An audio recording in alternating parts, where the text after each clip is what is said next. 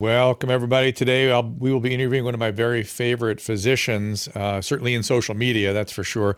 You, I recommend strongly you follow him on Twitter. I'll get you that Twitter. Uh, it's V Prasad, P R A S A D M D M P H. V Prasad, M D M P H. Dr. Vinay Prasad, uh, he's an oncologist. Uh, he, I found him before the, the the pandemic. He had a podcast called Plenary Sessions, and he just evaluated medical literature there. And I always admired the way he could penetrate. When people read better than me, I listen to their podcast. There it is, Plenary Sessions. And he has a, a tremendous ability to penetrate medical literature. And so I was learning a lot from him. So naturally, when the confusion hit around COVID, I turned to him for some clarity, and he has been a source of that ever since. Uh, and he's very kindly been on the show a couple that I had not seen him, or maybe yesterday, I had not seen him use yet uh, the sociology of science. We're going to get into that. And, and that's so much of the craziness right now is this sociological phenomenon, not the science. So let's get right to it. Our laws, as it pertains to substances, are draconian and bizarre. The psychopaths start this way. He was an alcoholic because of social media and pornography, PTSD, love addiction, fentanyl and heroin. Ridiculous. I'm a, I'm a doctor, for sake. Where the hell do you think I learned that? Just saying, you go to treatment before you kill people. I am a clinician. I observe things about these chemicals. Let's just deal with what's real. We used to get these calls on Loveline all the time. Educate adolescents and to prevent and to treat. If you have trouble you can't stop and you want to help stop it, I can help. I got a lot to say. I got a lot more to say.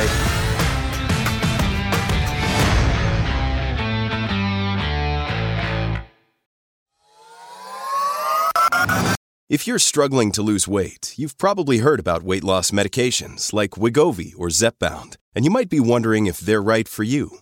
Meet PlushCare, a leading telehealth provider with doctors who are there for you day and night to partner with you in your weight loss journey. If you qualify, they can safely prescribe you medication from the comfort of your own home. To get started, visit plushcare.com slash weight loss. That's plushcare.com slash weight loss. Plushcare.com slash weight loss. And as always, Kelly will be in here in just a second. And I believe tomorrow we are doing calls. We've got a lot. Of, we, we, at one point had a very special guest set up, but she uh, can't quite make it. I think is that true, Caleb? Is that still? Uh, yes, that still n- in not play? yet, but we might have an announcement uh, for that next week. Also, we know that coming up on Okay. the 24th that it's uh, Dr. Kelly Victory with Dr. Pierre Kory. Okay, that's coming on 24th. And tomorrow we'll take calls to sort of process all this we've been doing too. And predictably, of course, there was a shitstorm following our, you know, Robert Kennedy, and we can talk about that. What you agree with, what you disagree with. Again, we're just trying to bring things to the light. We're trying to have public discourse. We're trying to get the public square open again and begin to have conversation. Today, it is Vinay Prasad. Again, I will repeat his Twitter uh, handle because I urge you in the strongest terms to go now and uh, follow. It's V Prasad, P R A S A D M D M P H. Uh, is a hematologist, oncologist, associate professor in epidemiology and biostatistics at UC San Francisco. Studies cancer drugs. He treats oncological patients and hematological patients, and he is uh, he has a podcast with Z Dog as well. Ca- Caleb, do you have that one up? Uh, we didn't. I don't have that image yet. That one recently. I'll, I'll look and for uh, it. Z is uh, again another guy I admire. Very practical, very good, great judgment, good practicing physician, and the two of them together make a great, uh, uh, great pod. So let me bring, without further delay, Vinay Prasad. There you are. Uh, let's get that podcast out there. Let's push that out. What is the title again? I've forgotten. VPZD is the show with Z Dog, and I also host Plenary Session. Thanks so much for listening. It's about medical evidence. You're Yeah. right. Yeah, no plenary sessions. I was uh, I I I listened to medical podcast and philosophy podcast when I come upon people that can penetrate the literature better than me because I I'm good, all the way through the pandemic. Caleb, we I froze a second over here. Are we okay? yeah, still? there's is this always tends to happen with these topics. There's some. It's an internet.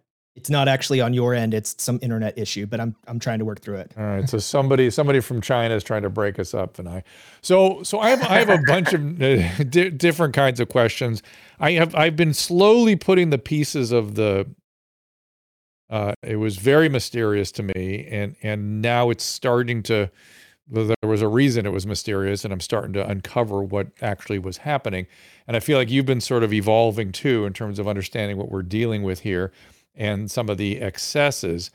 I want to talk about that in a second, but before I do, there's a there's kind of a a, a bigger thing you and I have never talked about, and I want to get, just quickly get into that. You have a master's in public health, correct? That's right. And what, from Johns Hopkins. When did you receive that? When did you receive that? I received it during my last few years of training, 2014, I think. Again, I don't know when I'm frozen whether I just keep going, Caleb, or what's what's going on. Just keep going. Yes, okay. Uh, yeah, go ahead and, and, keep going. I'm trying to to resolve it. It it's okay. It's not really clear what it is, but you're actually still clear on spaces, so people can still hear you. Okay. Okay.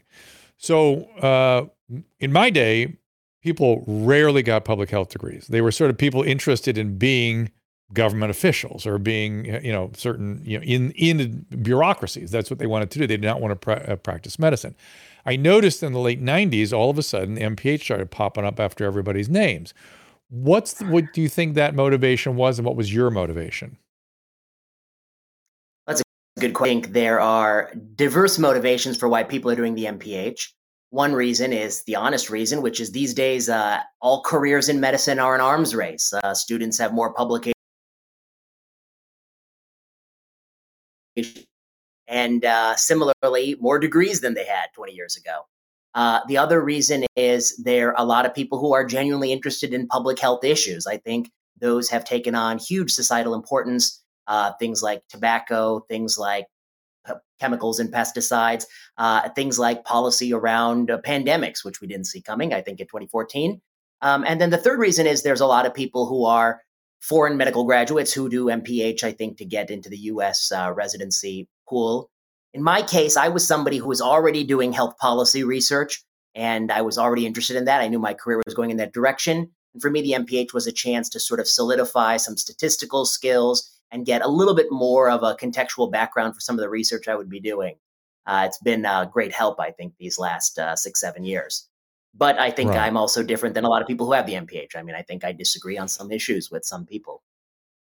Well, one of the things I have noticed that has started to come up, uh, particularly under some of the regimes of certain public health officers, is that they seem to have been relatively untrained in epidemiology, categorically untrained in medicine and medical judgment making, and totally preoccupied with equity of outcome.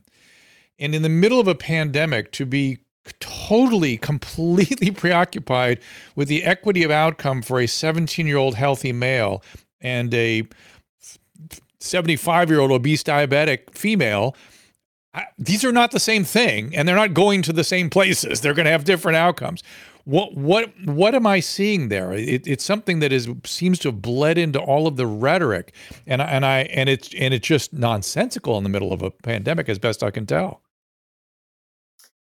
Yeah, I mean, the way I would put your concern in my mind, and tell me if I'm uh, I'm putting words in your mouth, but I feel like it's the one size fits all nature of their thinking that troubles you. And this is the one size fits all nature that's been there from the original vaccine series to the booster, uh, even to Paxlovid, which is supposed to be for high risk individuals and, and has been tested in an unvaccinated population. And they're trying to extrapolate data to lower and lower risk populations.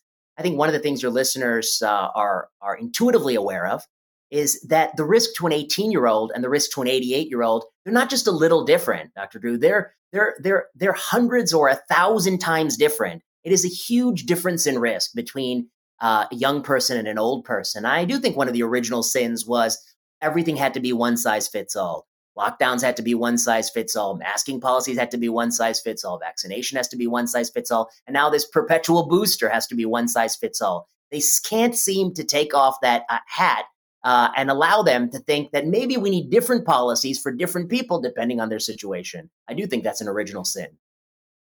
I, and we almost saw it happen with monkeypox. They, they were they were starting up that same kind of thinking. How do you get a population treatment to them and vac- vaccinate them unless you identify them and educate them and let's let's do this. I the fact that they had to say no no everybody's at equal risk. What? It's the most insane thing I ever heard. And thankfully people started shaming them down here we said a lot of of continuing down that same path of one size fits all for a clearly something that had broken out in a risk population. It's a great example. The men who have sex with men community still is. But I heard people say things like when schools reopen, monkeypox is going to have outbreaks everywhere. That right. was nonsensical. That they had no basis for yeah. saying that. And it was the same yeah. COVID fear mongering about schools that was brought into monkeypox. I mean, sometimes I think that some people just want to keep schools closed. I don't know what their motivation is. They're, they're constantly looking for things to, to cry about the sky's falling. But that's a great example. Sometimes in public health, you have to state who is actually at risk. So those people in that community can take it very seriously and, and do the right things to protect themselves. Still under this this same umbrella, uh, Paul Offit came out and said, you know, I'm kind of concerned about young males. There's a signal there. I'm worried. And uh, he was immediately dismissed. Uh, and then a uh, journalist, finally, a journalist did her job and said, "Dr. Walensky, uh, what do you think about this?" And Walensky went, "Oh, he's a great, he's a great resource for us." But we are just, and this was the, something she said into a microphone live in front of a journalist, which was, we're going to stick with 12 and above because we just thought we needed to simplify our messaging. I took my breath away. Simplify messaging is how we determine what appropriate populations to treat people or vaccinate people. I, I just was, it was breathtaking to me. You know, as people who try to communicate to the general public, we are believers that where at all possible, you should simplify the message but not to the point where you're actually having bad advice for some group of people, right? It should be as simple as possible, but think that that was a, a profound admission that they are so committed to that one size fits all mantra that they cannot tolerate the fact that maybe a 20 year old man needs different advice than an 80 year old woman. And that's okay you know, it's not so hard to tell apart a 20 year old man and 80 year old woman. We've been able to do it for a long time and we can give them different advice. We do for so many other things. This is no different. I don't understand it. I, is, do you have a theory? I, I, it's just again, this is I, I've been slowly coming up with pit, bits of information about things that have me baffled, but this one still has me baffled. So I think if you really ask my ask me why do I think they are so aggressively pursuing their policies in young populations at low risk with very poor data, and that's what they're doing. Why does that happen? I think number one, groupthink. You know, Dr. Drew, doctors are trained to go with the flow, to not push against established mm-hmm. authority. We're selected for that. That's what it takes to become a doctor. And I do think these people are subject to groupthink. Number two, I think when you move into the political arena, it's so easy to become a political against the political flow. And I think many of these people are not political, are, are not principled enough. Uh, I also think that we mm. people talk a lot about conflict of interest, financial conflict. I don't think they quite have their finger on exactly the problem. I'm confident that Pfizer and Moderna are not actively paying people in the administration at this moment. They're not doing that. I don't think so. But we do have a problem with revolving door. Many of these administrators, when they leave public service, they're going to work for and consult for the pharma companies that they are regulating right now. We've seen that with prior FDA commissioners who now sit on the board of director of Pfizer's, and we are, and we've seen that with the former FDA commissioner who works in a venture capital firm that has Moderna ties. So there is going to be some revolving door, and I think it's natural for people to think about what's my job down the road, and that is a potential bias. And then the last part is sometimes never ascribe to malice what incompetence will explain. And sometimes people mm. are just incompetent. They're not trained to be the people setting broad, sweeping vaccine policy in a once in a, mm. you know, 50 year pandemic. They were never trained for that or prepared for that. They have no compass to guide them and they're making mistakes the way anybody who might make mistakes. And so I think incompetence is also a factor. Uh, so those are the things I put. I think structural problems in the conflicts, the groupthink, and and even incompetence. I think incompetence has been on full display in a lot of the policymaking, particularly in this yeah, state. Just, just been just grotesque, grotesque incompetence. Uh, it's just, and it, they should be a, a, they should be apologizing for the, for the, the, the depth of the stupidity and the, the misery they cause people. But anyway, I digress. Well, can I say um, one thing about the apology? Actually, the apology, I think you have a good point. You know, one of the things it takes to bring trust back to institutions is to apologize for things you got wrong recently we saw Anthony Fauci saying uh, that he wasn't directly responsible for school closures. And to some degree, it's true. I mean, he's not the politician who made those choices, but he has to take ownership of the fact that he was the one who came forward and suggested it. He recommended it. He gave dozens and dozens of interviews where his rhetoric led people to believe it was a wise thing to do. And he was instrumental in school closures. So if he wants to say now that that was a mistake, he should own the fact that I made a mistake. And, you know, yes. it's okay to say, I made a mistake. School closure was a mistake. People who promoted it should just say, I made a mistake. I'm sorry. And that might help a little bit, better than saying I had nothing to do with it, which we know you're gaslighting us. We heard the tape. What, what are we trained to do clinically? And and by the way, the number one way to help avoid a, a malpractice lawsuit, you, you immediately fess up to errors. You say, I, I yep, I did it. I, I'm, I have a here's the course we're going to take. Uh, here's what, what the mistake was. Uh, um, I you know I my I'm apolo- apologize. I'm can I make it right?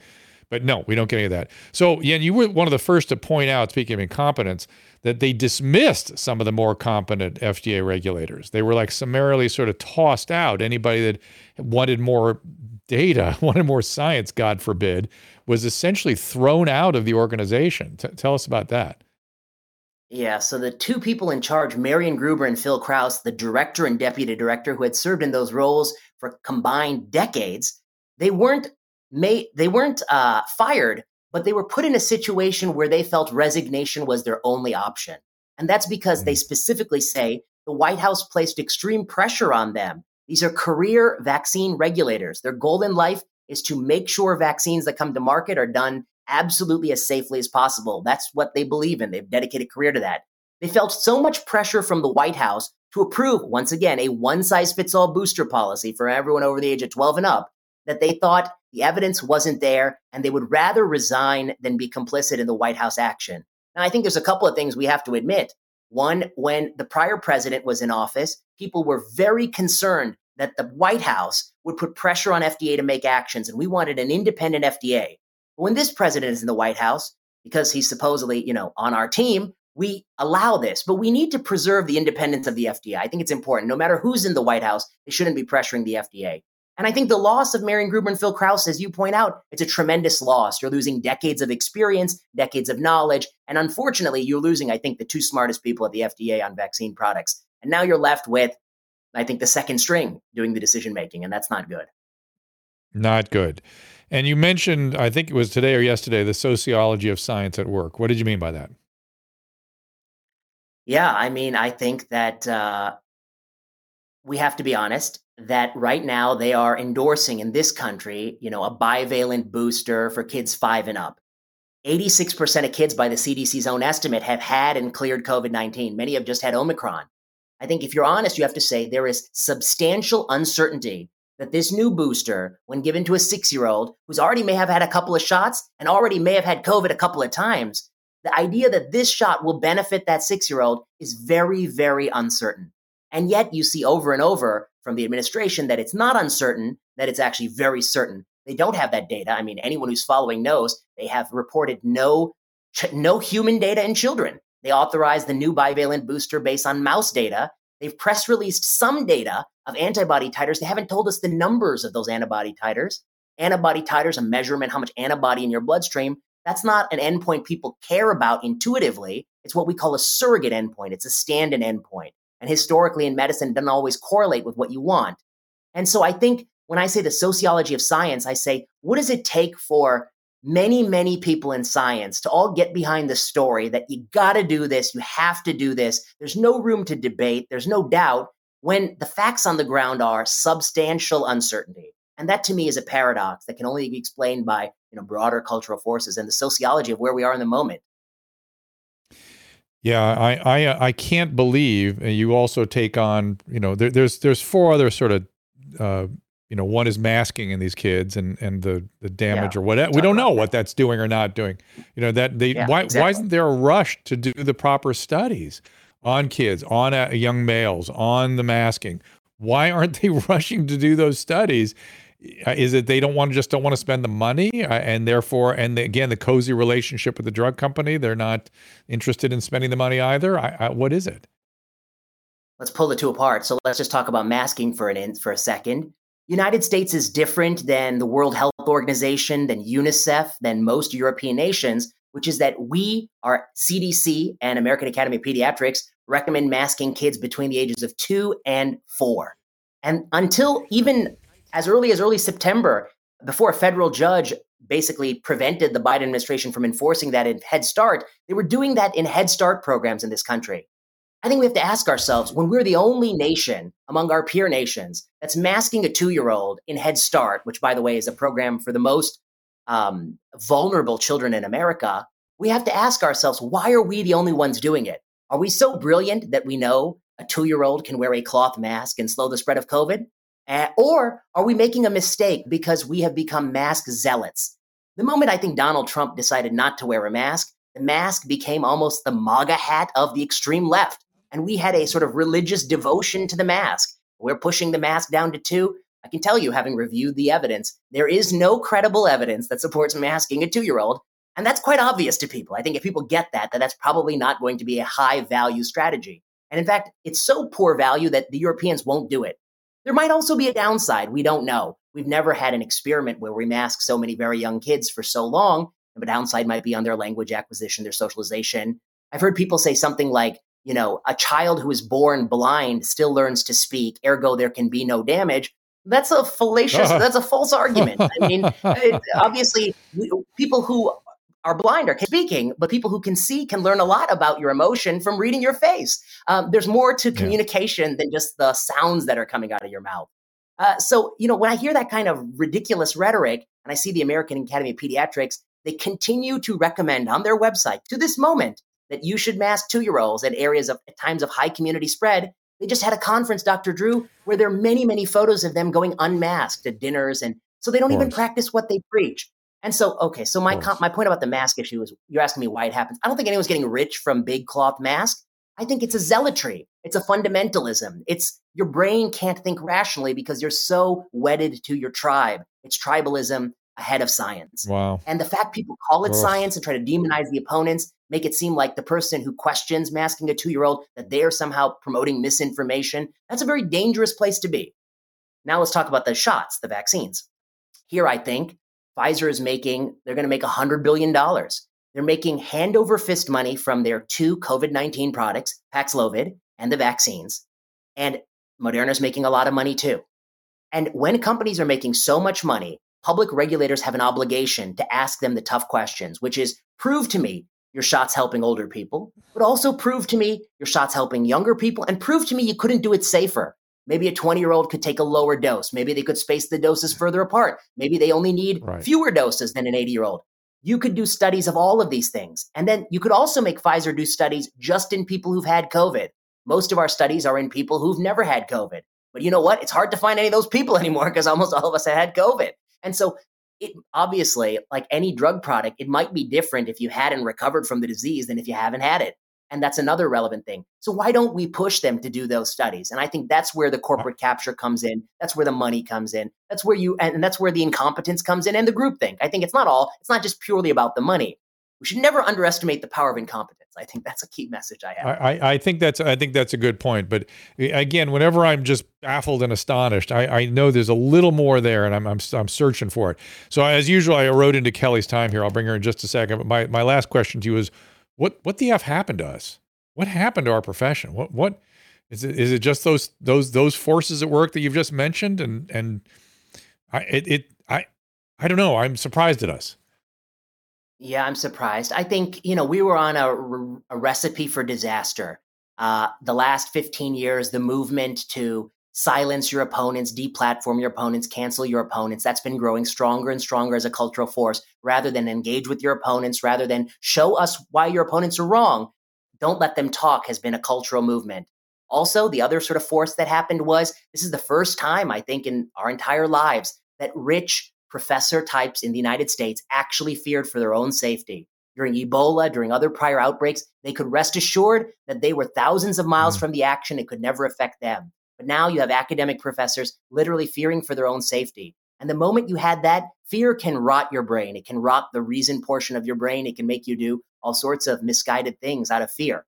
And I think that was a root cause. And then the rise of the technology companies Facebook, Twitter, Amazon Prime, Uber Eats, Netflix. These companies thrive the more you're at home, the more you're kept away from other people. They thrive on capturing more of your attention. And if the same pandemic had happened 10 years ago when these companies weren't so powerful, I'm confident our response wouldn't have been the same.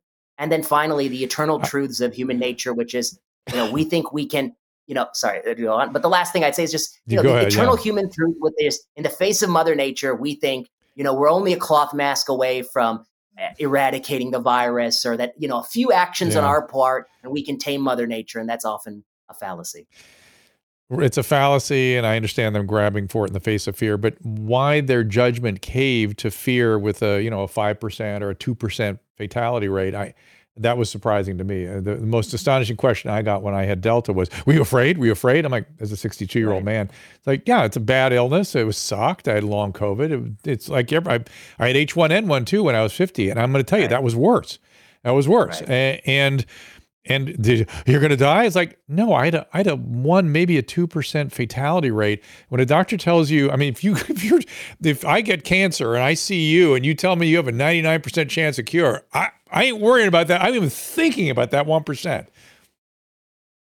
That's a great point. I mean, you know, for somebody with testicle cancer, we often have cure rates in the high 90s and people are breathe a sigh of relief and we're all thinking optimistically. Whereas this is one of the times we have, you know, in, in some ages is actually even higher than that 99.99% chance of being Yeah. alive and well a little Yeah. bit later. Uh, and still people are panicking. But, you know, Dr. Drew, it also speaks to the fact that this is a generation of people that really prof- professor types now in the academy they haven't faced much risk in their lives they weren't born at a time of a draft they've never lived through a great depression they haven't faced much risk at all and their entire risk calculator is broken the same way we you know people raise their kids they don't let their kids Yeah. go to the top rung of the uh, jungle gym Uh, our, our calculators are broken about risk Yes, I agree. And and I've noticed those that sort of from my era, we were we were kind of shaking our head like no, we were dealing with a pandemic that had a hundred percent fatality rate. That was different. It was different when, when everybody died, no matter AIDS. what you did. Yes, that was a different thing in 1985. And uh, we sort of had that in our background to, to think about. That's why we were sort of bewildered by some of this. But anyway, we have to take a little break. I'm going to get Kelly in here. Vinay Prasad. Uh, let's see. Do we have we have your website up there? It's vinaykprasad.com. The VPZD show, of course. The plenary sessions is the other podcast, a little more medical academic typically. And uh, let's see. And the and the uh, Twitter handle is V Prasad MD PhD. Did I get that right? mdmph M, what did I see? MD PhD. MD MPH. There you go. All right, we'll take a little break. Be right back. Consumer price index yet again going up. Stock market in turmoil. What's our government doing to quell the surge of inflation that is gutting American families? Oh yeah, they're spending more money and adding to the burden. Don't bury your head in the sand while your savings get decimated. It's time to do something about this. Visit birchgold.com slash Drew. Now, I don't give investment advice, but you can visit birchgold, B-I-R-C-H, gold.com slash Drew. Birch Gold will send you a free info kit on protecting your savings with gold in a tax-sheltered account.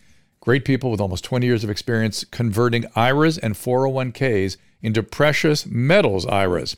Don't let your savings lose value. Visit birchgold.com slash Drew and claim your free, no obligation info kit from Birch Gold.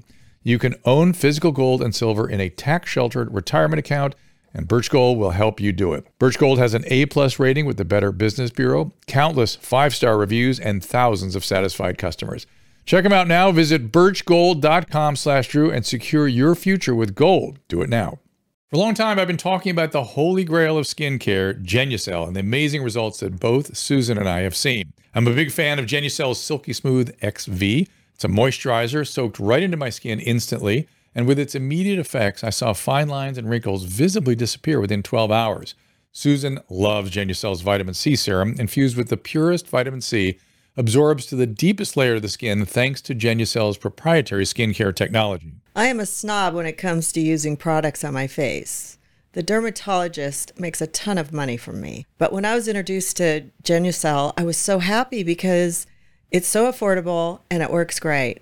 I was introduced to the Ultra Retinol Cream, which I love at night. All the eye creams are amazing. People notice my skin all the time, and I'm so excited because it's actually working. And right now, Genucel has bundled my favorite products and Susan's for you to try today for up to 60% off retail pricing.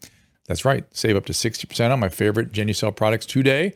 Just go to genucel.com slash Drew to see what's in our bundles and receive an extra 10% off at checkout when you enroll in their personal concierge at checkout. That again is genucel.com slash Drew, G E N U C E L dot com slash D R E W. The parallel economy has empowered us to care for our health, well being, as well as longevity. Likewise, for us pet parents who now have a place to go when it comes to keeping the family dogs, cats, even horses in the best shape possible. As a dog dad, I'm thrilled to be working with Pet Club 24 7 a company founded by two guys who lost dogs to serious conditions, including cancer. Pet Club 24 7 has an incredible array of products, including a line of supplements for humans, such as the Inforce Plus Coriolus Versicolor and Inforce Coriolus Versicolor with Reishi. My friend and colleague, Cristina Ferrare, a cancer survivor herself, swears by it. When I was diagnosed, the doctor in the emergency room told me, you have two years to live. Oh boy. Along with the stem cell, I took these. I have been in remission for eight years now. For dogs, mush puppy treats are a fan favorite. Rex, to, oh boy. oh, he came right. Oh, there he is. They are also made with the Coriolus versicolor mushroom, which supports their immune system according to hundreds of clinical studies. Here's Kristen Ludlow, National Vice President. That strain does matter. We do have the most potent strain, and we also extract it in a proprietary way. And that's why we've been having such wonderful experiences with these products. Mush puppies are made here in the U.S. There are no fillers. It's non addicting. Your dog can't accidentally overdose. Go to drdrew.com slash petclub247 for discount off the list price. That is drdrew.com P E T C L U B 247, Pet Club 247. Some platforms have banned the discussion of controversial topics. This episode ends here, the rest of the show is available at drdrew.tv. There's nothing in medicine that doesn't boil down to a risk benefit calculation. It is the mandate public health to consider the impact of any particular mitigation scheme on the entire population. This is uncharted territory, Drew. And welcome, of course, of course Dr. Victory. I, I, don't know if this is apocryphal or not, but there was just an announcement and a couple of tweets I saw that they have approved the uh, vaccine uh, for child for the mandate for the childhood vaccine program.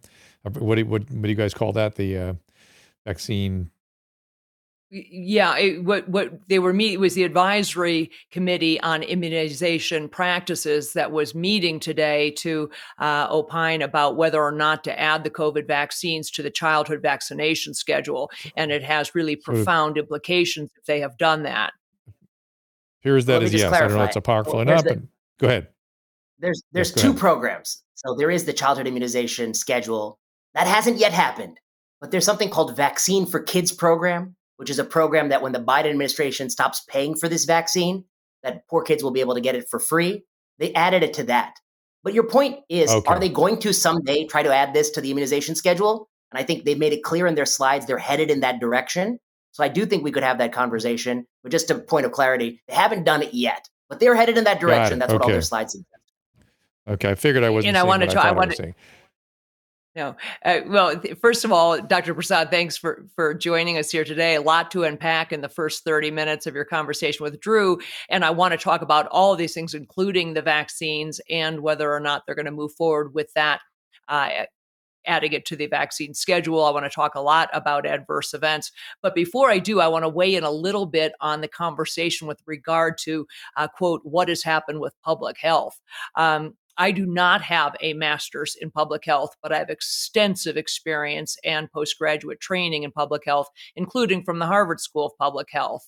Uh, and what I have seen over the years is that public schools of public health have become far more concerned with things like social justice, uh, inequities in um, in in healthcare, healthcare disparities, uh, things like you know gender issues, than they are in things like statistics and epidemiology. The average student, graduate student uh, in a master's degree program in public health uh, doesn't really understand the studies. Uh, they are far more, as I said, concerned about social justice issues. And as you saw in my little intro there, one of the drums I've been beating from the beginning is that public health is very different than when you and I are practicing one on one medicine with a patient in our offices. One on one medicine, that patient is your sole concern, uh, the, the outcome for that patient. When you put on your public health hat, it's very different. And they are obligated to consider the impact of any particular mitigation whether it's school closures, masking, shutting down businesses, limitations on travel, whatever it is, they are obligated to consider the, the ramifications of that on the entire population and not just, by the way, the entire population as a you know with regards to a particular virus. They should have been considering the social impact financial impact spiritual impact psychological impacts and they didn't. There was an abject failure of public health officials with regard to their obligation and that's the part where, you know, I don't know. You said you trained back, you know, in 2014. I don't know how it was then, but there's been a huge change, I think, in the past five, six years. You agree with that? So I agree with many of the points and principles you're saying, and I put a couple things differently. So one point you're saying are the sweeping things that they did at a population level. Uh, did they not account the collateral damage and all the potential side effects? Did they not have people from different domains to weigh in? I 100% agree with you that we needed a broader discussion. We needed to include people from economics and from many other domains to think about all the collateral damage. But I'll go even beyond you on that and say that some of the things they did simply didn't work. They didn't actually slow the spread of the virus, and they're not good at evaluating the medical evidence on those points. So that's even if you don't think about the collateral damage, it's just not working on the face of it. To your point about the movement in public schools and the culture there, I think that part I have a little question, which is I'm not sure if which is the chicken and the egg in this situation. Because the types of people who go into public health are often extremely left of center people, and they have the left of center has moved even further left over the last 10 years. Those are the kinds of people that seek MPH. So I'm not necessarily sure it's the school that teaches them that, or those are the ones going into it. Um, whereas people who are more centrist or right of center may go into fields like economics. I don't know the answer to that question. Um, but your point is well taken that when you have a pandemic and an unprecedented response, you have to think about all domains from inflation to supply chain to education to educational outcomes and not just monolithically about the virus, not just solely about the virus. And I think they did make that mistake. Well, f- fair point, by the way, about it may just be the left-leaning people. And you you jumped a- ahead to what my next question was going to be about the idiocy of many of the policies. We have known for decades that masks do almost nothing, if anything. I won't, you know, I normally would just say absolutely nothing, but, you know, almost nothing to stop the spread of a respiratory virus. I have t- said over and over again from the very beginning, and was my first ban from Twitter, was for saying that social distancing is an entirely made up construct, does not exist in any book on public health, epidemiology, virology, pandemic management, or anywhere else. It's a made up construct. Yet all of the sudden, we have you know stickers on the floor at the Walmart saying walk this way and stickers telling you where to stand at the airport 6 feet apart absolute insanity We've known from the beginning that not everyone was at equivalent risk from this virus. Yet they brought, yet as you well pointed out in the in your open, they painted with a broad brush these mandates that acted as if you know, a 12 year old kid in middle school was at the same risk as the 78 year old debilitated person in a nursing home.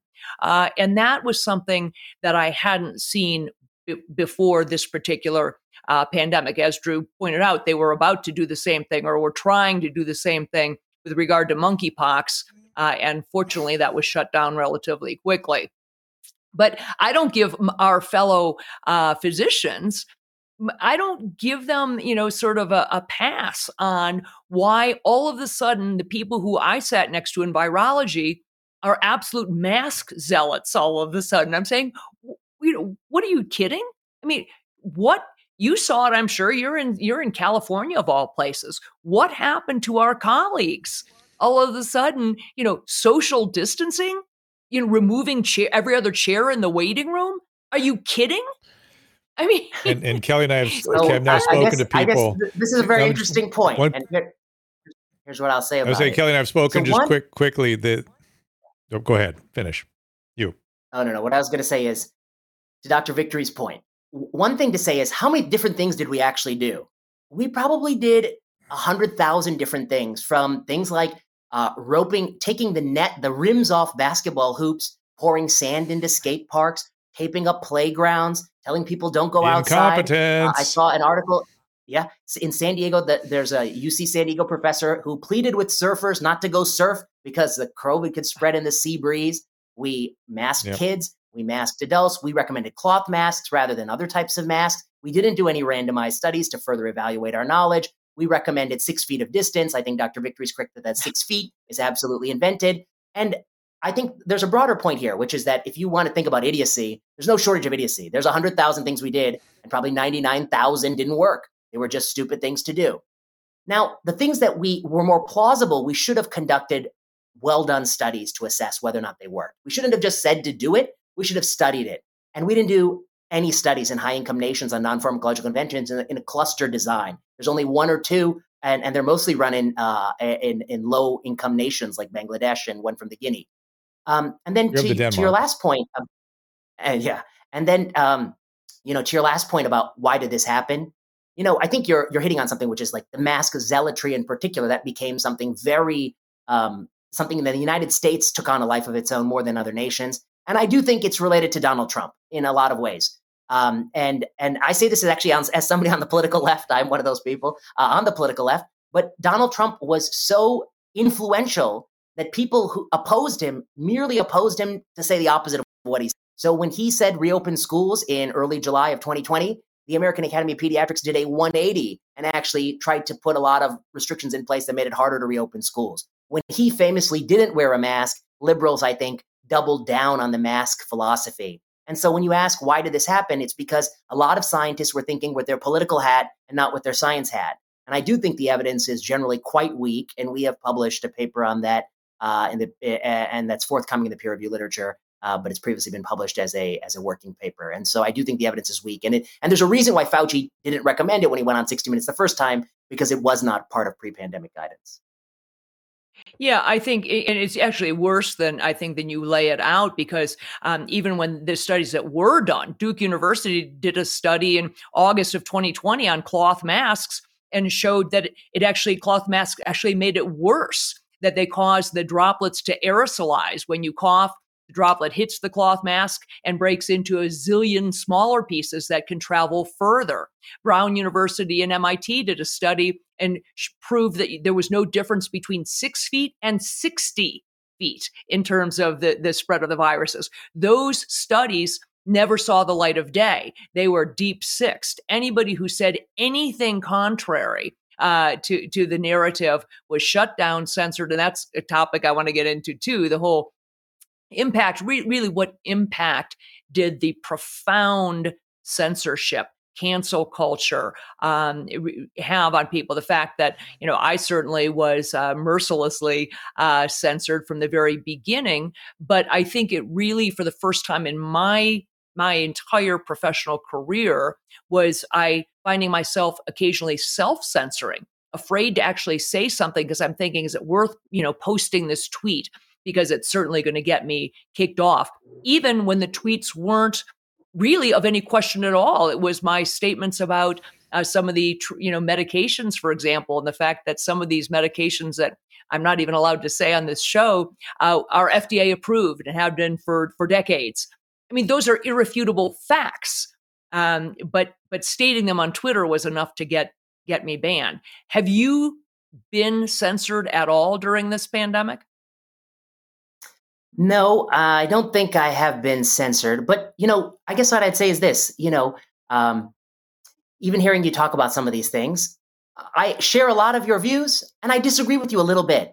But I want to live in a world where somebody like you, who I disagree with a little bit about some of these things, is free to speak her mind. And I'm free to speak my mind, mm-hmm. and we're free to engage, and we'll play the war of ideas, and let's see whose ideas persuade the most people. And I think that's what America has always meant. And so I am deeply troubled by the censorship. I know it exists. I haven't been the victim of it. Um, uh, but that doesn't mean it's not a problem. And I think that's something people need to realize. Just because you haven't been the victim of it doesn't mean it's not a problem. Um, you know, so to your point about um, about wh- why does it happen? Um, what I want to say about it is this: when you make unprecedented policy decisions in the face of an unprecedented threat, which is what happened. I mean, we've never, to my knowledge, locked down as much of society, sealed borders as much as we've done, shut down air travel, and changed the lives of children in the history of, of, of the 21st, you know, the last two centuries. This is the greatest thing we've ever done. It is natural that scientists, doctors will disagree. If there's a future calamity and we are doing things we've never done before, smart people will have different views. We need a space where it's okay. We have to allow them to talk about it, have debates. You talk about the, the social media platforms, they're terrible in many ways because you have to be very sophisticated if you think you can police the bounds of acceptable de- debate you know and i don't think they have the sophistication they have often very junior people making that call uh, that's an abuse of power but there's another type of problem we faced in this pandemic which is that legitimate institutions like universities did not actually hold debates i'm not aware of any debates about school closure at a university like harvard or stanford or yale or princeton i'm not a, i'm not aware of many debates about lockdowns or masking or policies around children these are profound issues that universities did not have a debate on. I'm not aware of many situations in the last 25 years where universities said, we're not going to have a debate on sweeping public policy. And that to me is part of a culture of, it's not censorship, but it's part of the cancel culture. Why does Stanford not want to have a debate on lockdown? Because they fear that somebody's going to criticize them for, quote, both sidesing it or giving false legitimacy. But it's not false legitimacy. It is a legitimate debate. We've never locked down a society before. We should talk about it, whether or not that's the right call. And so I think beyond the problem of social media is a culture where people cannot say, you know, Dr. Victory, I like what you said here. I didn't like what you said there. I respect you to mm-hmm. be able to speak it. And I hope that I'll persuade people where we disagree. You know, that's, I think, fair rules of debate.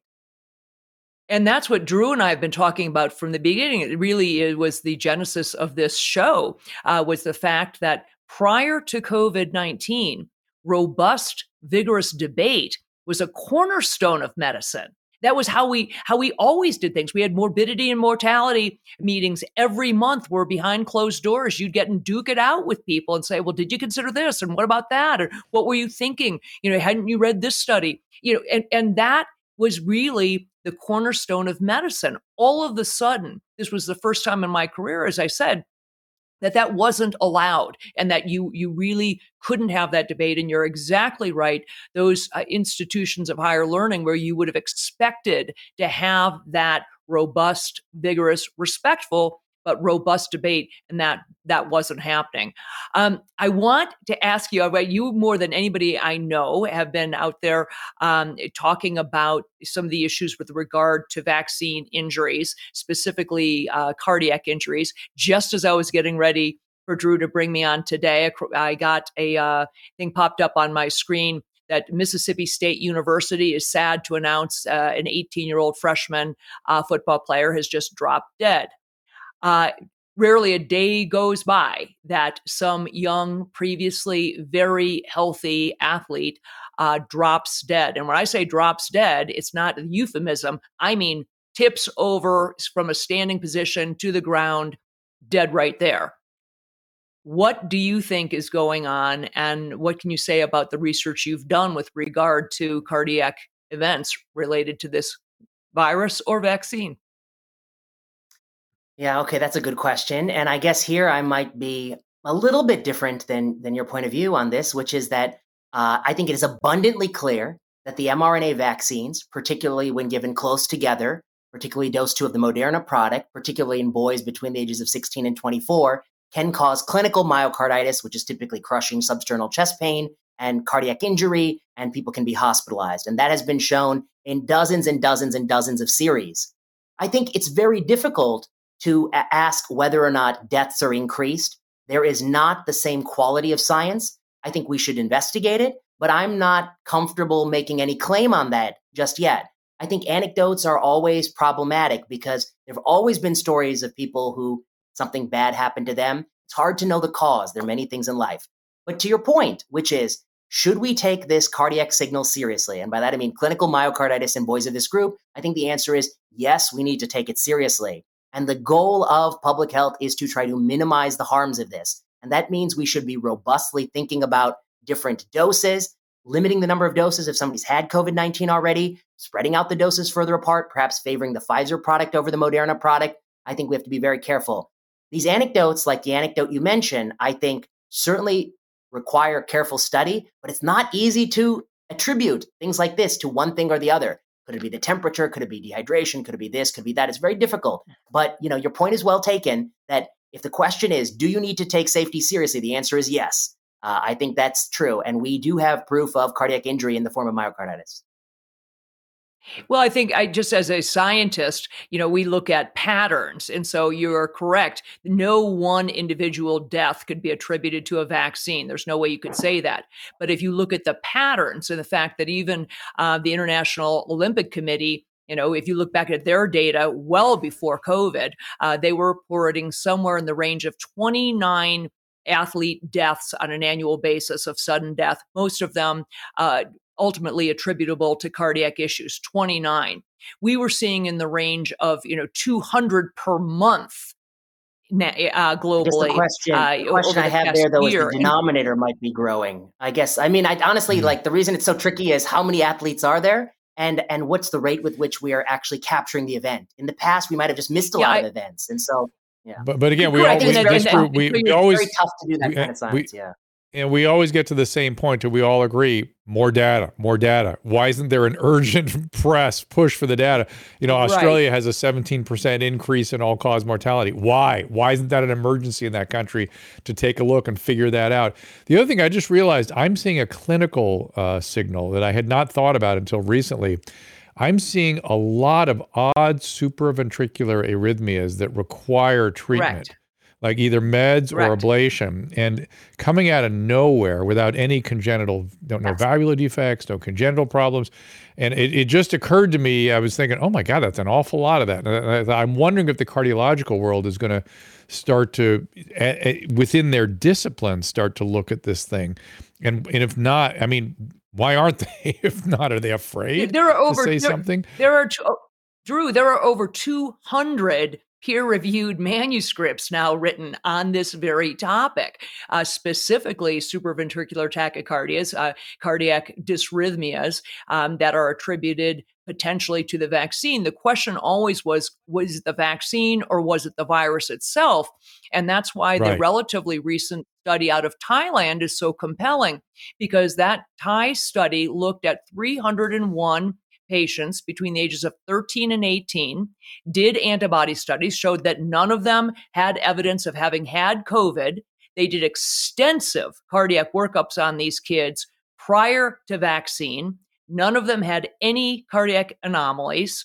And then within immediately, within days after getting vaccinated, 29.4%, 30% of them had cardiac abnormalities following vaccination. Either that was on MRI, I few thoughts right? on these topics. Okay, a few thoughts. One, the Thailand study. Okay, the Thailand yeah. study and a new study from Switzerland are both looking at what we talk about subclinical myocarditis, myocarditis Correct. that may affect the heart, yeah. but without chest pain. And the number I think yeah. that's Correct. the better figure from these papers is about two to three percent, which is still a hundred times more than the clinical myocarditis. But that 30%, I wouldn't hang my hat on that number. I'd put a two to three. But but to your point, Dr. Drew, about why? excess death. What I say about excess death is the following. When when a country says our deaths are up 10%, that means the number of deaths that they actually count minus expected deaths. What's an expected death? You've got to model a population that's aging and make a prediction about the deaths. And that varies year to year. And that is a kind of modeling. And modeling, as we know, is not a perfect science. So I always put a grain of mm-hmm. salt next to excess deaths. Your point about tachyarrhythmia is interesting. I think it should be investigated. I'm not there yet to say I believe it's implicated. I do think subclinical myocarditis is a concern. I think it's a at least two orders of magnitude more common than clinical. And I think we should also stress one thing. You don't have to find more safety problems to say we should do something about the problem we know about. You know, we have one problem that no one will argue with. Clinical myocarditis is linked to the vaccine. CDC admits it, the EMA admits it. Now is the time to try to lower that problem uh, and look into other potential problems. But you don't need to evoke a second problem to act upon this one. But I would submit to you, and I agree with you, it's up, upwards of 50% of the myocarditis caused by the vaccines is like is subclinical, meaning they don't have oh, symptoms. Oh, I would submit yes, that I, think- I would submit Maybe I would submit that that's far more dangerous. Yeah, I, and that's what's so dangerous because when people have chest pain, you know what they do? They go to the doctor. They go to the doctor, they get evaluated. when people have injury to their heart and they don't have any symptoms, sometimes the first symptom is sudden death. Sometimes the Yeah, first I guess I, I don't know about that because I would say I, I would which come in they say the ones that have symptoms where they go with crushing substernal chest pain months later on MRI, they still sometimes have late gadolinium enhancement, which is a very poor prognostic Mhm. feature. I do think in our lives when we exercise very hard, it's possible we have some cardiac myocyte damage that the body can repair. So I'm not ready to say that the worst one is the one you don't feel. I'm still probably thinking the worst one is the one that you feel really badly. But I agree with you that it is a problem that it is a hundred times more common subclinically.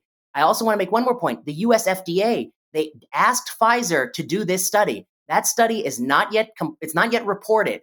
Why is the US FDA not putting pressure on the company to generate the data? And so so if Right. you were to ask me, I would say the people who are having the crushing pain, I'm more worried about those boys than the ones that don't feel anything, but I am still worried about the people who don't feel anything. I want to study this. And Yeah. I think the most Yep. important point of all of this, to bring it full circle, though, uh, Dr. Prasad, is that is that we are talking about a group of people. Let's recall whose risk from COVID itself was so Is very low. The risk of a bad outcome, right? So you're talking about risk of, you know, myocarditis, cardiac injury, whether it's clinical, meaning they have symptoms of it right now, or it's subclinical, meaning the injury is happening, it's there, but they don't have things like chest pain yet to show it. And we don't know down the road what's going to happen. We're talking about this happening in a group of people whose risk from the actual virus was Let me, de let me minimis. expand on that So they have been on that a little bit harmed. more.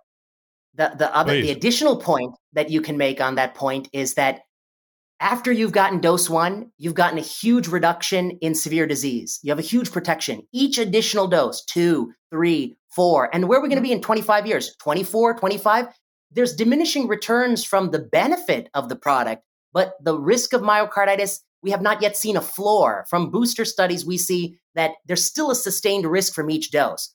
So your point is well taken. These kids are at low risk at baseline. As the variant becomes less lethal, that risk is even lower. As they've had and cleared COVID, that risk is even lower. And as they keep talking about the additional dose, the upside is even smaller. So at some point, we're going to have to think, have this conversation. When is what? When is enough enough? When is the right balance struck? Yeah, you're right. So so now that Mm. we're you know we're talking about vaccines and and vaccines in low risk groups, let's bring us back around to this question about whether or not the advisory committee on immunization practices is going to uh, opine or suggest to the CDC that these vaccines be added to the childhood immunization schedule and why that's important. Currently, They're there paving are the way no for that. They are paving the way for that. I think. Yes. Correct. Yes, I, I one hundred percent.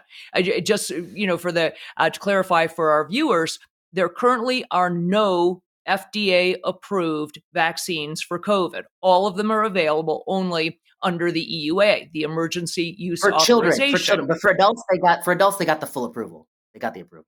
It- it- so- well, for Comirnaty, they did, but Comirnaty is not available in the United States. So No, I there think- I think are they no. I gave- they gave. Pfizer the they gave they converted Pfizer from EUA to full approval, didn't they? I think so. Yeah, Pfizer got I don't look it Pfizer up. got biological But- licensing agreement. but but the the But your point is the- the taken for reason kids. this is Your important, taken yeah. for kids. Yeah. Yeah. And the reason I just want everyone to understand the reason this is such a critical uh, thing that's that's happening right now as we're having this discussion is that if this gets added to the childhood vaccine schedule, the vaccine about that. manufacturers will enjoy blanket liability protection. They cannot be sued even by an adult because of the National Vaccine Injury Protection Plan that was passed back in 1986. If a vaccine is on the childhood immunization schedule, the manufacturers are have zero liability, zero exposure, even if that vaccine is also given to adults. And that's why I believe they've been pushing so hard I have a I to have get a, these a bigger. I think I have a different problem with it, but that I'm concerned about, which is that um, when you add it to the schedule, the CDC says that we don't mandate. That's technically true, but not truly honest because people follow their lead. So it will lead to mandates. I also think that many parents, you can see it in the statistics, perhaps even the majority of parents, especially for under five, they're not doing it. We have like a 6% uptake rate. So I do mm-hmm. think there's going to be a tension between potentially a mandate and what parents want to do. I think it would be a mistake in a number of ways if they were to add it. I've said as much. One is that this list of the, the, the vaccines that they recommend on schedule should really focus on the vaccines that are absolutely essential, like the MMR vaccine, and not focus on vaccines where there is a substantive debate. And if you lump the two together, you may get some people who take and walk away from every single vaccine. For may sure. lead to For a, sure. a catastrophe of vaccination by lumping these two together. No question. And so I think Yep. they are playing a dangerous game. Your I think your your your point is well taken that they are working in this direction. Your point is well taken that this vaccine has more of a dialogue to be had, I think, than other vaccines. Our European counterparts in Denmark, they're no longer vaccinating kids. They've said the kids' risk is too low. So we have to acknowledge our role as an outlier nation. And we have to be very careful that we don't erode some of the gains we've gained over the last 20, you know, the last 50 years by pushing and for this vaccine. Yeah. Um, Vinay, you and I are to have a very special burden, which is now we have AB 2098 in California, which if we if we were pediatricians and we did not demand the standard of care, we would not be allowed to explain to our patients why we have issues with the standard of care, lest we have our license potentially encumbered because we will have mm-hmm. violated 2098 if we discuss with a patient why we have concerns about the CDC standard of care. That's a violation of 2098. The bill is stupid. It was a stupid bill, and it's a political bill that's being done to make a political point. But I actually think my reading of the of the literature was that they already had some of these authorities in the medical licensing process. They did. That this is not actually granting them authority. So they're doing this just to draw attention to the fact that they care about this issue. I think it's a big mistake that people on the political left are making to portray every question in science as misinformation, bad people versus the truth, Right. which we alone have. If you portray science that way, you're not a scientist because you don't understand life is complicated, it's messy, the truth is elusive, things are fastly changing, and you're also demonizing your political opponent. You're making science political. That's a big mistake. And so I disagreed with the Huge bill. mistake. I'm not sure it's going to actually lead to any real world com- you know problems. I think it will be litigated to the Supreme Court. I suspect they're going to lose if it gets there, and so I think they don't want to really enforce it because they're going to lose a Supreme Court case. Um, but it's all a stunt. It's a political stunt. We need to acknowledge, and I think this is your point, Doctor Victory. In times of crisis, when states take unprecedented action, smart, smart people, well-intentioned people will actually disagree. We need to have those debates. We can't, we can't try to bury those debates. No, and I agree with you 100%. I have been, I, I have been called a vaccine zealot in the past. I have written uh, prolifically, spoken most of my career on the importance of vaccines. Um, and I agree with you. We are at real risk of driving vaccine hesitancy because we have taken a vaccine shoved it through i said from the very beginning when when trump called it you know operation warp speed i said no no no that's a really how about vaccine how, how about operation thoughtful and well researched uh, vaccine because warp speed is careful. a really because warp speed is sound is really a bad thing to suggest you know there's a reason the average vaccine takes six to eight years to come to market if it ever makes it to market at all and i think that what we are seeing here there's no question in my mind that many people will paint with a broad brush their concerns about vaccines we're already seeing it up in your neck of the woods. Marin County has one of the lowest vaccination rates for things like polio. You've got young, you know, these, you know, 20 and 30 year old uh, new parents who are too young to remember that we had a sitting president in a wheelchair from polio. Right? Uh, polio is a real thing and it will come back. It is coming back. Um, so I, I agree with you from a public health perspective. Uh, just the damage we've done to confidence in our vaccines programs is profound. Um, I agree with that, do you and I also think that that the one size fits all also does a disservice to elderly people because it is possible that the 80 year old in a nursing home does benefit from additional booster Yeah. doses if they haven't had COVID, and we're so Mhm, distracted mhm. by trying to enforce a college mandate where it doesn't make any sense. We've forgotten about the 80 year old in the nursing home. We should have our laser focus on that person. So I think you're right; it has these broader spillover effects. Can I, can I I have a quick think just- question about about Kelly, really quick, uh, is to that very point because that's my population I've been dealing with in recent years. Uh, Paxlovid, I have found to be very useful in elderly population, boosted, previous COVID, whatever the case may be. It really, I mean, it works and it works fast. Seen a lot of rebound, seen a lot of rebound, and early in its distribution, I noticed doctors were using it in young people. In fact, my own daughter, who's 30 years of age, got got it and had a really interesting, immediately was better in, in 48 hours, which is what I've seen from Pax, but It's like sort of extraordinary. But she, but I've seen, again, like I said, a lot of rebound. And she did not get a rebound. She got reinfected in two months as though the full immune, she didn't get the benefit of the full immune response. And I thought, wow, that's kind of interesting. Uh, here we are in younger people. We don't know what we're doing with this drug. We kind of know over 65 and we're gaining experience with it, but we really have no idea under 65. So that's the point I think is key, which is that this administration had the ability to make Pfizer do the right study, which is a huge study, lots of ages, and people who are vaccinated and unvaccinated. Right now, the proof they've demonstrated is if you're unvaccinated and at high risk and you never had COVID, Paxlovid works great. But in this country, you've either had COVID or vaccinated or both.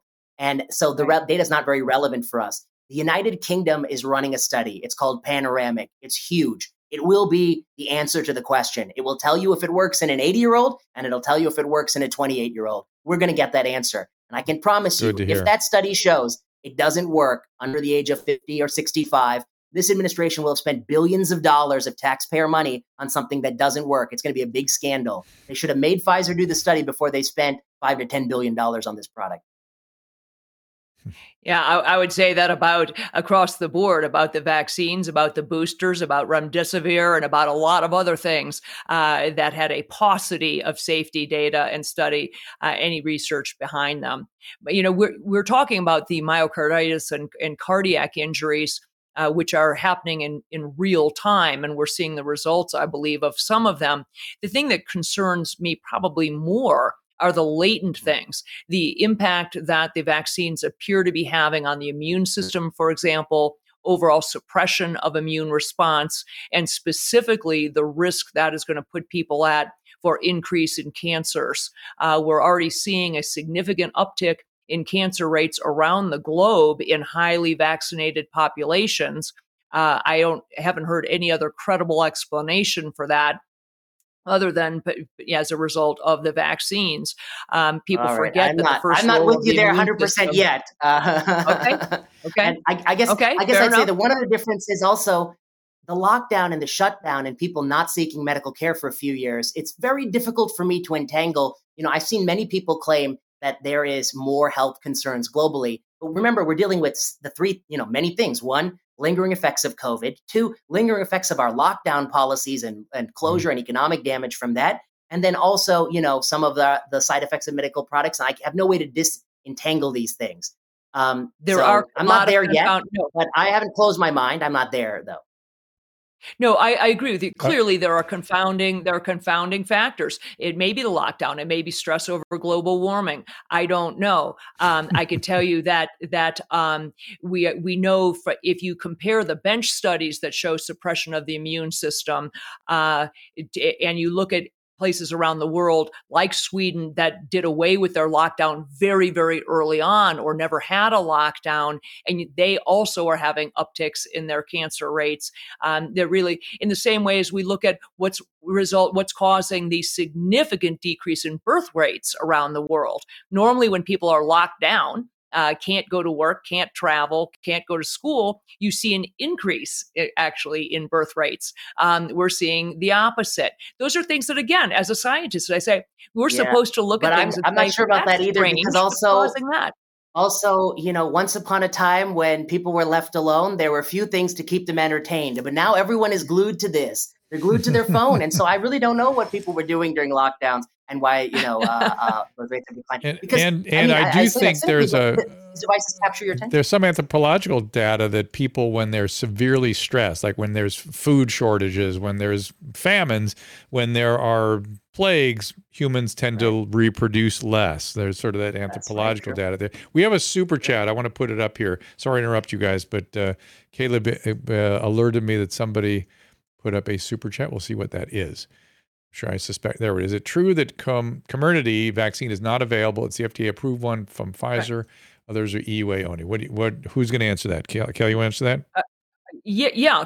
This was sort of, I, I believe, a, a, sleight of hand by the FDA. Uh, they came out and said that they were uh, going to fully approve the the Pfizer and Moderna Comirnaty. products, the Comirnaty, uh, and and they did. They Comirnaty is FDA approved. The issue is there is no Comirnaty available in the United States. When you go and get that that vaccine, you are getting the vaccine that was approved only under the EUA.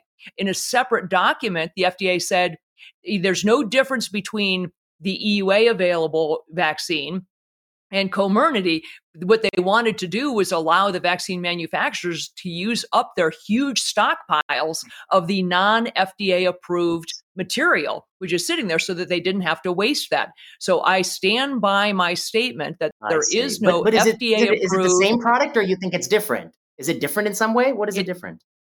Well, it they're saying they are not pharmaceutically different, but they were not. Okay. They didn't allow Pfizer to go back and label the other ones as Comirnaty. We don't know. I, I I don't know about you, but I haven't found uh, Pfizer or Moderna to be particularly forthcoming uh, with data. So I maintain there is no FDA approved vaccine available for COVID in the United States. Now, if you go to Europe and you can get Comirnaty, great. But if you ask the guy at the Walgreens or the CVS or at your doctor's office, show me the vial, what you will get is, is see is a vial EUA approved only. It is not Comirnaty. That's interesting. This was an I will look FDA into sleight of hand. I, did, I didn't Yeah, know no, that, but I was- see. I see what you're saying. I see what you're saying. I see what you're saying. I'll look into that. Yeah. I didn't know that. No, and they did it Interesting. Kelly- specifically. They did it Kelly, we specifically, have to Drew, to wrap make up in about use up the five. Okay. minutes, and, Okay. and I'm going to hand to you, Kelly, to to keep going about about five more minutes. Okay. Well, two two th- two things, uh, Yeah. Vinay. The, the the two things they wanted to allow them to use up their stockpile, and remember, anybody who gets those and has a, an ill effect, an adverse effect, cannot sue. They're because they got an EUA product. If they had gotten Comirnaty, an FDA approved product, they would the vaccine manufacturer has liability. The EUA products have no liability associated with them. Well, this I was this is one question I have for you. So they, my understanding is that they have no liability in both cases. They just have no liability. But you're saying they do have No, liability one- for a BLA approved Yeah. vaccine?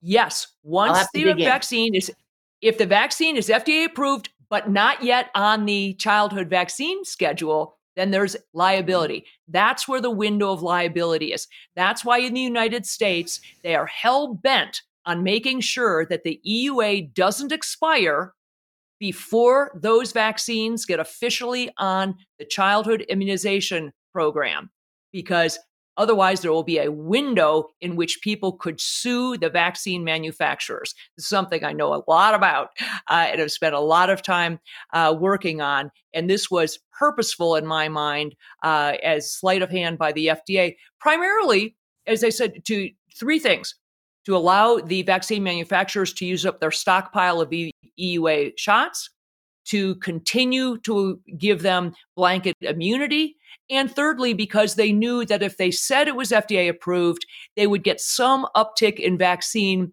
confidence, that there would be. They estimated, in fact, they said this in their report, they estimated two to 3% of people would go on and get vaccinated who hadn't been vaccinated previously because the thing that was that they were waiting for was quote FDA approval. I see. Uh, I will have to look into it. I don't know. The, I don't know these facts myself, but go on. Any last question? No, so, so, so that, no, no, no, no. I just think I, let, let Vinay I- go. let, let him go. Let him out.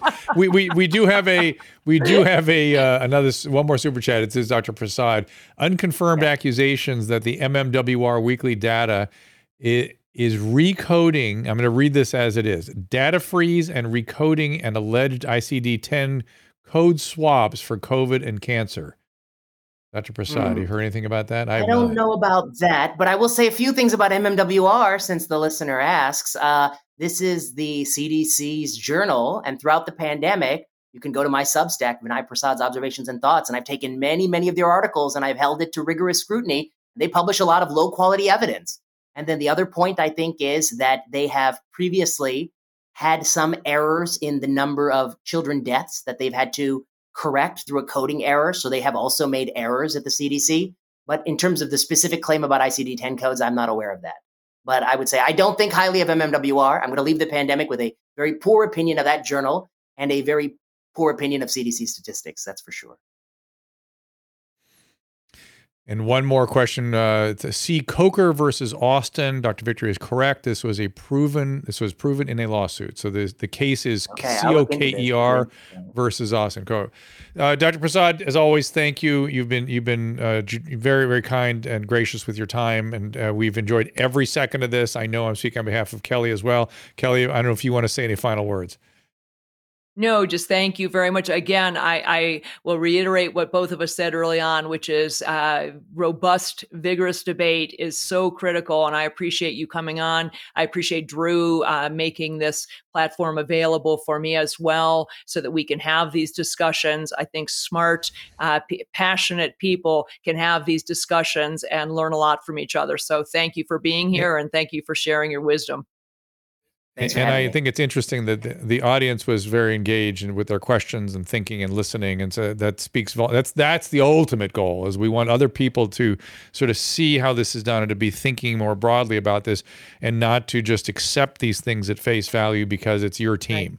There's a lot going on here. It's very complicated, and uh, we will continue to try to uncover what we can. And uh, let's see, we'll go to go to. Um, V Prasad MD MPH at Twitter, and also give us that Substack one more time. It's Vinay Prasad's Observations and Thoughts on Substack. Thank you so much, and plenary sessions. Thanks for and having me. said, The other podcast we put, you betcha. We'll see you tomorrow. We'll see everyone tomorrow for a call-in show. Thanks, Kelly, as always. Great job. Thank you. Thank you. Ask Dr. Drew is produced by Caleb Nation and Susan Pinsky. As a reminder, the discussions here are not a substitute for medical care, diagnosis, or treatment. This show is intended for educational and informational purposes only. I am a licensed physician, but I am not a replacement for your personal doctor, and I am not practicing medicine here. Always remember that our understanding of medicine and science is constantly evolving. Though my opinion is based on the information that is available to me today, some of the contents of this show could be outdated in the future. Be sure to check with trusted resources in case any of the information has been updated since this was published. If you or someone you know is in immediate danger, don't call me, call 911. If you're feeling hopeless or suicidal, call the National Suicide Prevention Lifeline at 800 273 8255. You can find more of my recommended organizations and helpful resources at drdrew.com/help.